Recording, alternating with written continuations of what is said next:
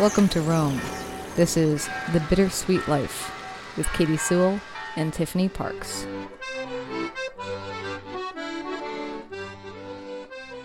Hello, this is The Bittersweet Life. I'm Katie Sewell. I'm Tiffany Parks.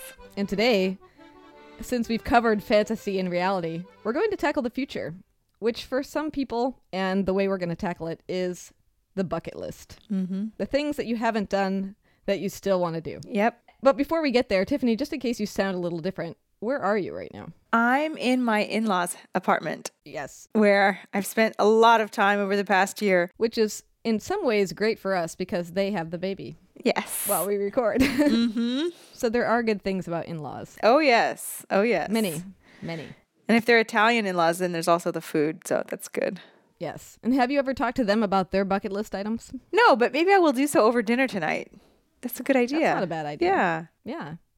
Do it. I will. Then you can report back. I will. So we wanted to come prepared for this episode with lists of bucket list stuff that we had written down when we were much younger, probably about 20 years ago. Well, mine's not quite that old, but let's just say that they were bucket lists before they were called bucket lists.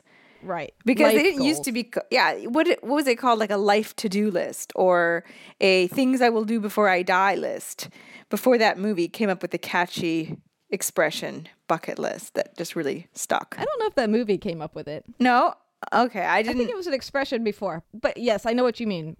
I wrote my original list in my junior year of high school in a class that was a lifestyle class where, in addition to making us identify our goals, they also taught us meditation, which was pretty much nap time for high schoolers. you would think that they would have talked to us about sex, but that wasn't a part of it. So I don't remember what else we learned in lifestyle class beyond meditation and to make goals. i would have loved that class i didn't get any of that in my christian school we got like bible study or something Also nap time for teenagers, right? yeah exactly So we don't have those lists in front of us. When would you say you made yours? I'm pretty sure that I made mine when I was either in university or graduate school. And I did it right into a journal that I was keeping at the time. I think I did it when I was reading a motivational book called Write It Down, Make It Happen. Which you might have alluded to. Is that the same one you alluded to in the uh, fantasy episode? Yeah, I think it is. I think it's the same book. I definitely read more than one of those sort of motivational, like go after your dream books, which really work, by the way. All the things that I, at that age, at that time, almost everything that I was like really wanting to do, I went for. But anyway, yes, I think it might have been the same book, and it had many different sort of activities or exercises, I should say. And one of them was just make a list of all the things you want to do and come back to it 10, 20 years later and see how many you've done. And I wish I had that list, but I'm pretty sure it's at my mom's house. Oh, okay. Well, I'm going to try to find mine, and I think it's out in the garage somewhere. I wish you had it. I'll read some of it maybe next week or something like that. Okay. Because your goals when you're a junior in high school are so different than your goals as somebody who's in their late 30s. I would think. I think so, but I think that I think it's cool to look at the crazy things that you absolutely have no desire that you didn't do and you have no desire to do anymore. And yet also I think it's even more interesting to see what did you actually do off of that list? Yes. I think I mentioned one time on this show, and if I didn't, then this will be a funny story. And I'll make it brief in case I did, was that when I rediscovered that list for the first time years later, one of the things on the list was meet Jodie Foster. Uh-huh. Do you remember this? No. Why her specifically? Was she your favorite actress? I have no idea. That's the thing. Like, she must have been somebody I admired at the time. But the thing about it that was funny was when I found the list, it was in a month of me having met Jodie Foster. No way. but that kind of thing happens, I think. She was on my radio show. I wish I had remembered though that it was on the list because I feel like that would have been a really fun interaction with it between the two of us. I'd been like, "You're a bucket list item for me." Yeah, that would have been see that's fun not to harp on this book that I read, but she said in this book, and I can't remember the name of the author, but I know the name of the book was Write It Down, Make It Happen. She said, you know, if you write things down, it's like putting it out there into the universe. And even if you lose the list and you never read it again, those things will have a way of happening. Of course, I mean, not every single thing is going to happen. You can write on there, you know, like become a prima ballerina and you're 50 years old. It's not going to probably happen. but that's very interesting that, it, that you found it just after having achieved one of those goals. That's crazy. What's interesting about it is that one, Jodie Foster is way shorter than you would suspect. She was shorter than me. Shorter than you. Sorry. And I'm so short. I didn't mean to say that. I didn't mean to sound so surprised. But what are you about five five nil? Well, I'm short enough that I would describe myself as five one and three quarters. Because I'm almost five two, but I'm just not quite five two. Oh, I thought you were closer to five even. No. Five one. Five one and three quarters. Okay. It's very important. so she was shorter than me. She was very thin, as you would expect a movie actor to be. Mm-hmm. She was really nice. She came in with a whole bunch of people and was, I don't know what she was thinking. She wasn't quite sure if she was going to be on television or on the radio. Mm-hmm. And so she brought like her makeup team. And I was like, no, this is radio. You don't have to look like anything. She's so relieved. She was said, I love radio. I just love the sound of my voice. she put on the headphones and she was like, hello. This is Jodie Foster. Man, I should have gone into radio. but I mean, that is funny about one of those old goals. Is like, why did I want to meet Jodie Foster? I, I can't even imagine why. It must have been Silence of the Lambs, but it's not like that's one of my favorite films. So maybe she just seemed like a strong, powerful woman to me or something like that. Oh, I know I went through a phase where she was one of my top actresses. Yeah. I think it was Jodie Foster and Helena Bonham Carter were my two top actresses when I was like high school aged, I think. Interesting. I know that there's an actor on that list too, but I can't remember who it is. It's probably Eric Schweig, Last of the Mohicans. Oh right, I had I drew a blank there for a second. Yeah, but it might have been somebody like Kevin Costner. oh no, like that. that would have been on your sister's list because she was the Dances with Wolves one, right? Yes, obsessed with Dances with Wolves. Such a long movie too to sit through so many times. I know, seriously. She was claiming she listens to this podcast all the time. And of course, I've been talking about Last of the Mohicans forever.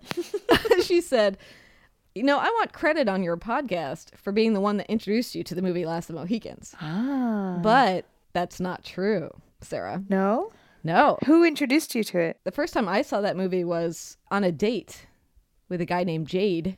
I was 15 years old and I hated the movie. I thought it was terrible. What? And then I couldn't get it out of my mind. And so then I felt like I had to go back and look watch it again. And then I fell in love with it. Okay, I just had a vision flash into my head. I'm pretty sure I saw that movie in the theater with you and Kate. You probably did. I took everybody I knew to see it. Okay, cuz I remember I know I saw it with Kate and now I'm thinking you were probably there too. It just would make sense that we saw it all together. I saw it 7 times in the theater. In the theaters. Oh my gosh. Yeah, I know. That's intense. Anyway, let's move on to the bucket list. Um, yes. So my bucket list item is not to see Last of the Mohicans again uh, seven more times.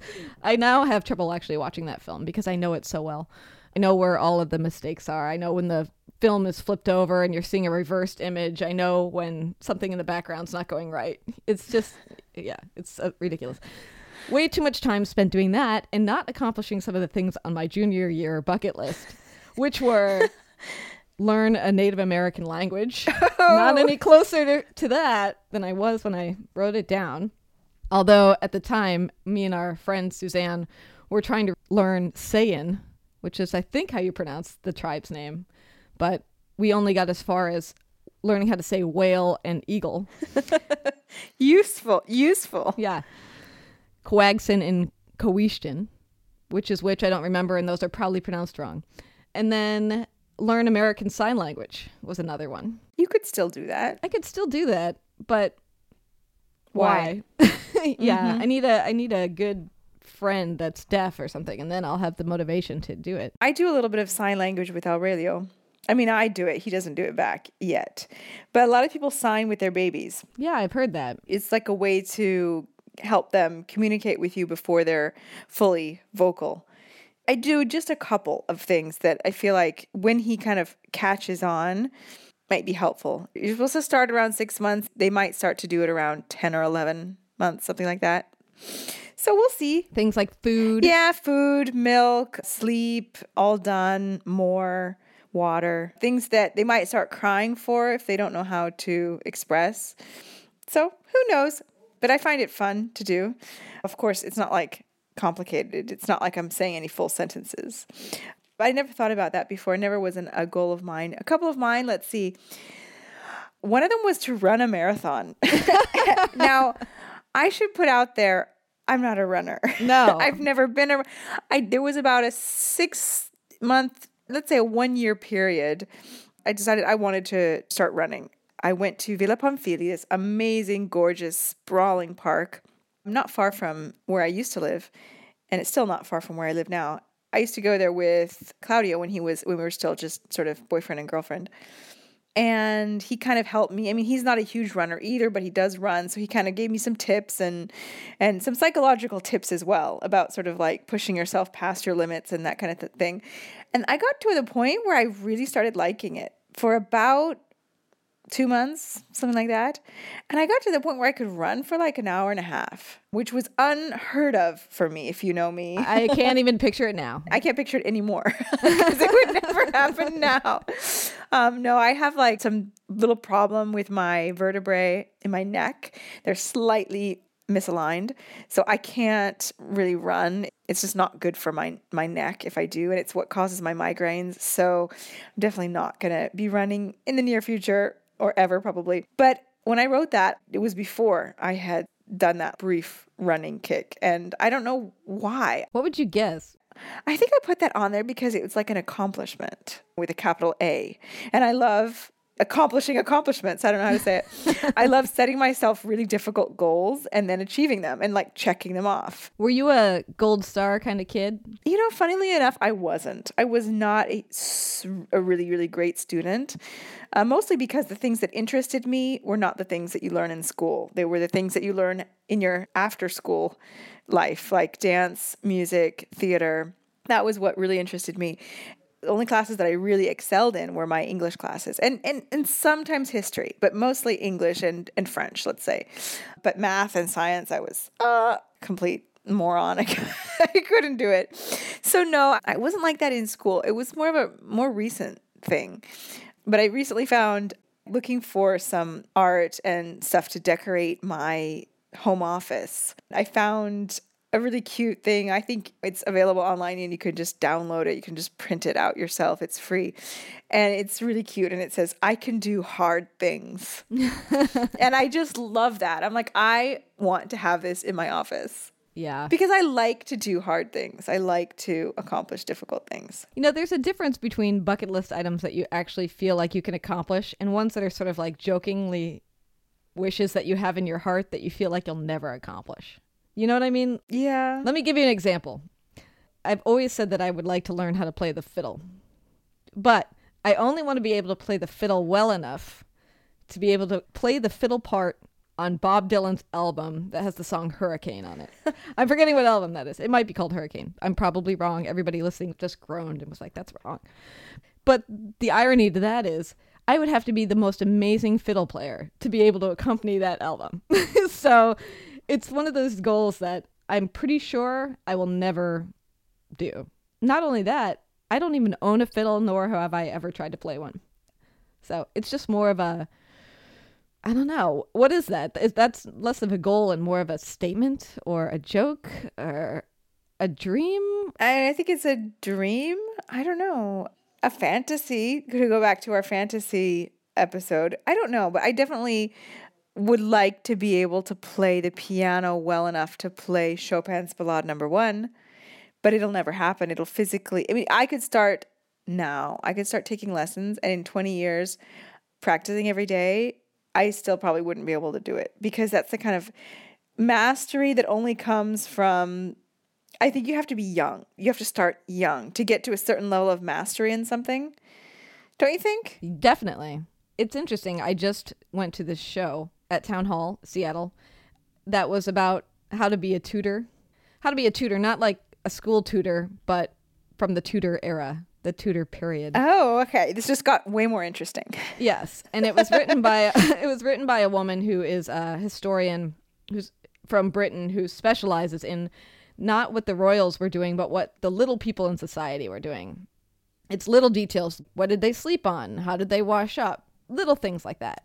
One of the things she brought up was that back then, children were put to work fairly early on, learning a trade often or helping around the farm.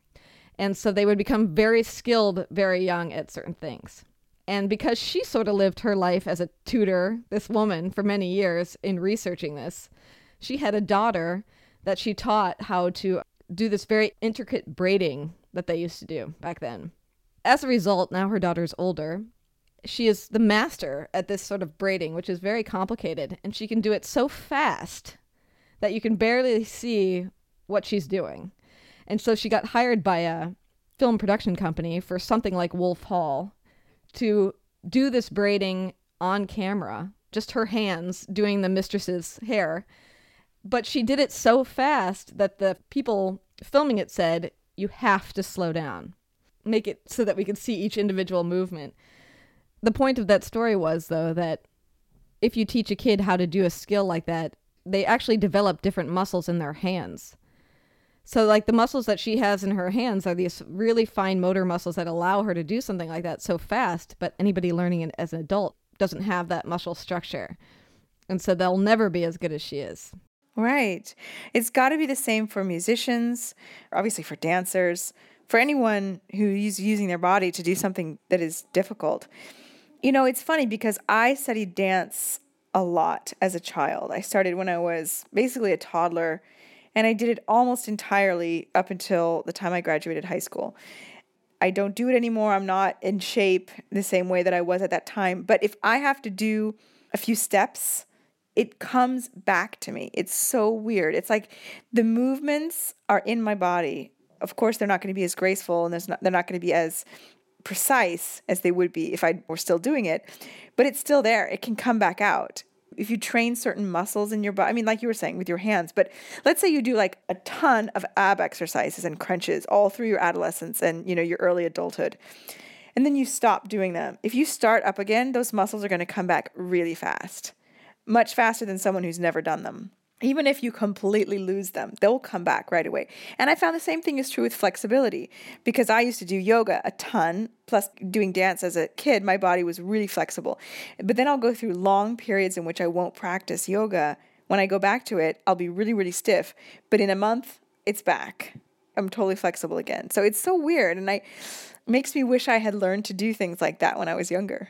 Something that I could I mean, knitting could be one thing. I, I learned to knit when I was little so that I have sort of, it just comes back. It's just sort of there. So we need to make kids create a bucket list like when they're born. Aurelio needs to start to get on it. What instrument do you want to play? What talent do you want to have? Yeah, no, well, or I'll just force it on him. I'll just be like, okay, you're going to study piano. Now, he's got big hands, he's got quite large hands. So I'm thinking piano basketball. you can't force it though. That's the problem. No, obviously. I know you can't force it. My mom put me in piano for a year and I hated it. I totally believe you, but I mean, I know that's the case. But this woman taught her daughter to do this thing and she took to it. So I guess you got to just try and hope that something sticks. Speaking about muscle memory, I can remember when I was a kid and I was in gymnastics how easy it was to just be walking down the street and do a front walkover as you're walking with a friend kind of flipping around.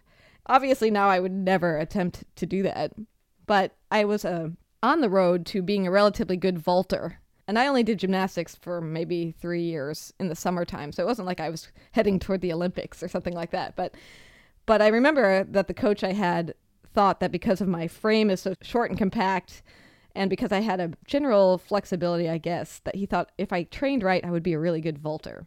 I didn't train right. And I remember being probably in seventh grade or something, and I was with my mom and dad, maybe, but definitely my mom, at a Boston Pops concert, sitting up in the bleachers watching it. For some reason, my head went to the fact that I'll never be able to do that. I just started thinking, it's too late. It's too late. You can't become a great vaulter when you're a seventh grader. And I started to cry my mom would probably not remember this at all, but if she did look over and saw me crying, was probably thinking, "Oh, look, she's so moved by the music." but really, I was crying because of the passage of time and realizing that some opportunities, if you don't take them, become impossible. Huh. And for whatever reason, at that moment, losing gymnastics was really bothering me. So, what are we putting off today that we'll never have an opportunity to do if we don't get on it? Having kids. Having kids. yeah, that's one of them. You're in your late 30s. The end is nigh. Uh, No, I'm just kidding. You can have, these days, you can have kids until your mid 40s easy. no thanks. I'll pass on the mid 40s children, I think. But never say never, I suppose. Never say never. Well, after menopause, maybe you can say never. Okay. Well, you know, then I could adopt. Right, exactly.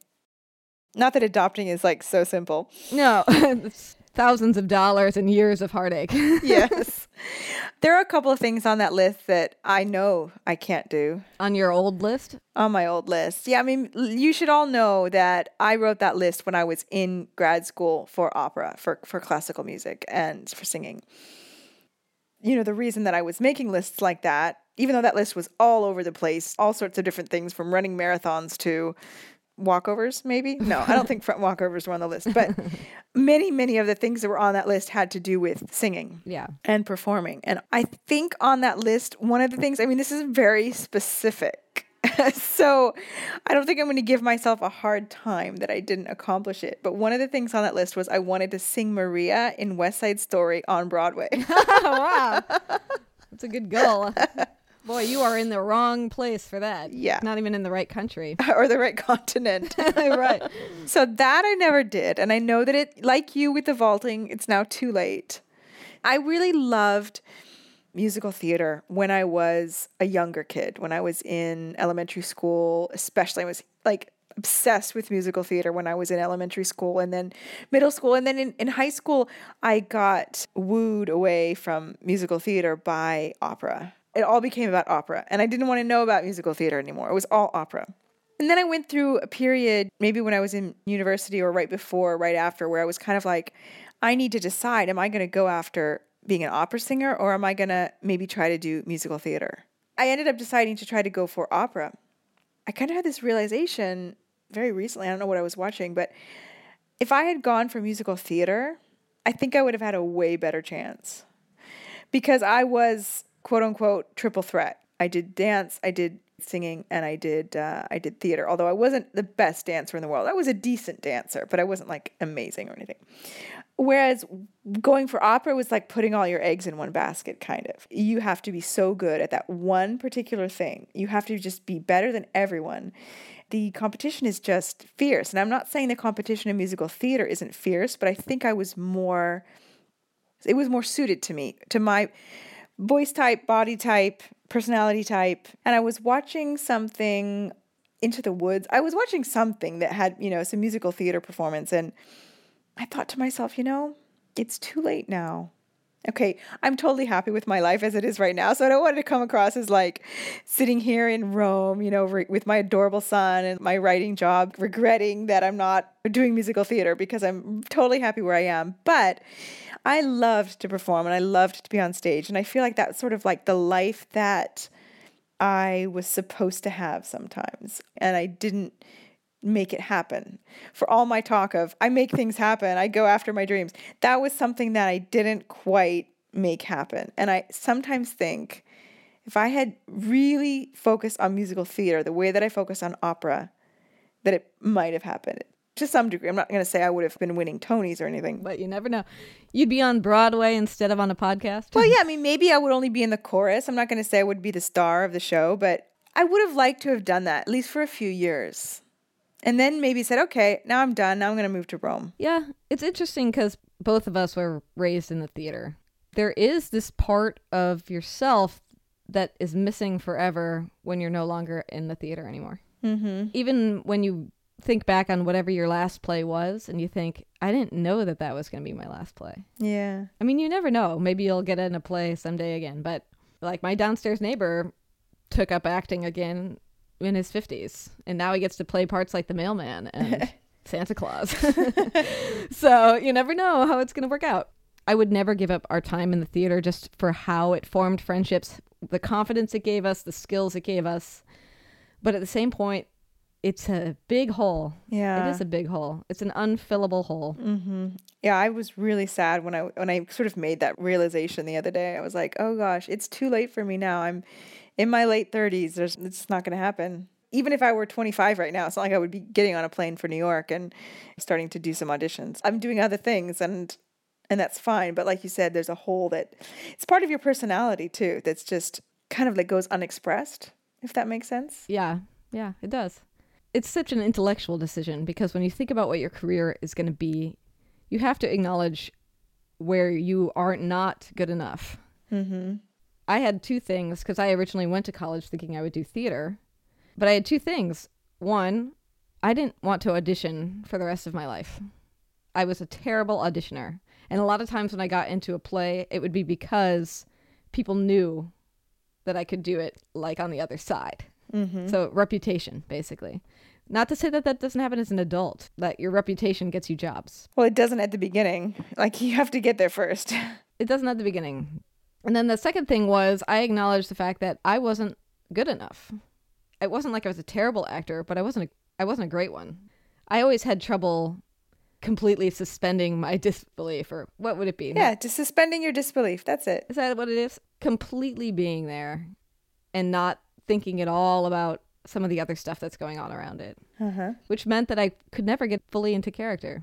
And maybe I could have learned that, but you have to acknowledge like when you're acting with a bunch of people and you know you have friends who are really good and you just don't see that in yourself. I thought it would just be an, a never ending heartbreak. Yeah, it might have been. I I kind of went through that as an opera singer. I think that I had and have a lot of talent, um, and I had some good teachers. Some, some not good teachers, but my tech. You know, I just I just had problems. I I always had like vocal issues. I always had technique issues, and as much raw talent as I had, I don't think that I had the skill to really fulfill that potential.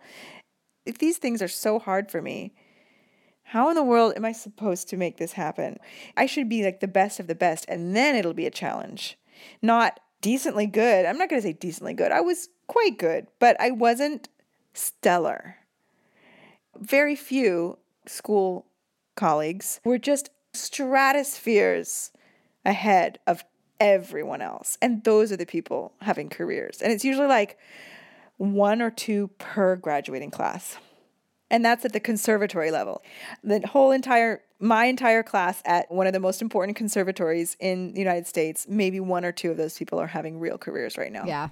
Yeah. Life. So heartbreaking. Uh, it is. It is. But I wouldn't trade that education and that training for anything, though, No. because, like you said about our time in the theater as kids, it's so much a part of of what makes you you. Yeah, I agree. You wouldn't give it up. We've wandered off our bucket list goals. We really have. We're getting really sentimental. Give me some other items off that list of yours. Well, what I think we should do is next episode, perhaps, we should talk about actual goals for the future, I think that's a great one. I like it. which means we might have to actually sit down and think about it. Well, it might be a good challenge for us. You guys could do it too out there listening. Yeah, do it too, because then we can share some of your life goals. Yes. And it doesn't all have to be travel or foreign country related. But it can be. It, it can be.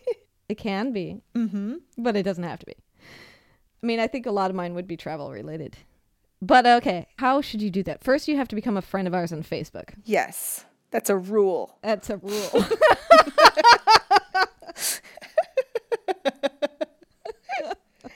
And and it's not a friend, it's a fan. okay.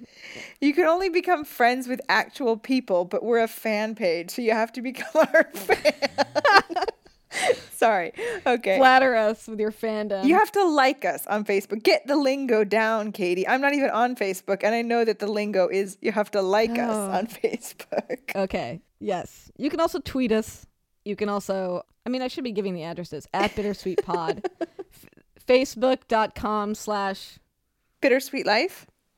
Or is it Bittersweet the Life Bittersweet Podcast. Life? We should figure this out. This is why nobody's liking us.